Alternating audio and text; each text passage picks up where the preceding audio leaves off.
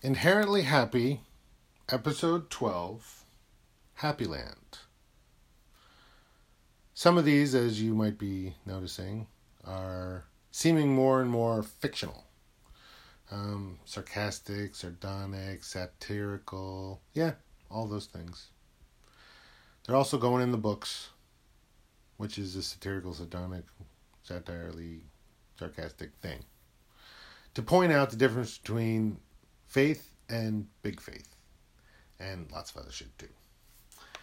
So, episode 12 Happy Land. Happy Land is both the afterlife I build in my dreams, as well as the filmmaking estate I hope to create. A lovely expanse of top notch facilities with plenty of space to build backlots and studios. We'd be both on location and by the studio at the same place. We'd have living quarters and rec centers and family care, our own little Vatican City of a compound with total sovereignty and power over our citizens, my citizens. I'm happy, Jeff. You report to me. You get invited, you accept, you belong to me. But I'm a good dad, I'm assuming. And since I love collaboration, I'll let you do what you do best. And so you won't mind the 10,000 year contracts I make you sign. Happy comes back. Unless Happy goes to the real Happy Land, where only happy souls may venture, happy sparks, happy juice,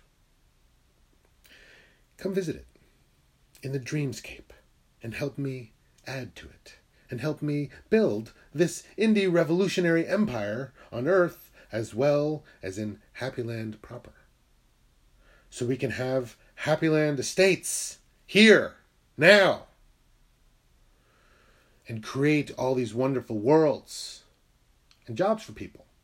And I'm a pretty good boss. I've had a lot of crappy bosses. I know I'm a pretty good boss. I used to be an au pair. I'm great with kids uh, and pets and respectful of women.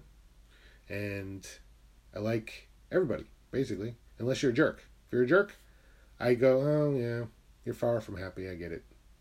And I hope you find some help, and I can try to help you. But sometimes they're just like, I don't want your help. And I'm like, okay. That's not happening to me. That's happening near me, but fuck you. But when I get Happy Land Estates, you're not invited. Unless you shape up, Mr. Fucker.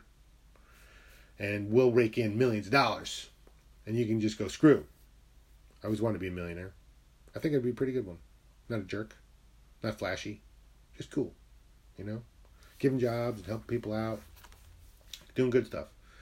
You know? Taking little vacations, but spending very little. I don't need to go like I mean, I've never been in first class. That does sound fun. But why go in a plane at all when you can go in a boat? You know, those are cool. But then you're like, oh, well, you're going to go on a cruise? I'm like, I don't know. I don't know. Maybe plane, maybe boat. You know? I do like plane rides. Maybe I'll be a pilot. Who knows? Things that you can do with money, but you can also do without money. Like some people, their job is a pilot. They're, they're not super rich. They, they just like to fly. I'm like, I, I would like to try it, but then it costs money to get lessons and all that, and you really have to be dedicated. And I'm not trying to belittle. I, I just think it'd be fun. Helicopters, too. I always want to be a millionaire. And, you know, obviously I'm not going to be the first, the world's first millionaire. There's already millionaires. You know, I'm not going to be the first world's first, world's first billionaire either. There's already billionaires. But I'd like to be the world's first trillionaire. And if there's already a trillionaire, I don't know that there is, but if there already is one, then I would like to. We get it, Jeff. You want to be a gazillionaire. No, a quadrillionaire. I'm at least realistic. Ha ha.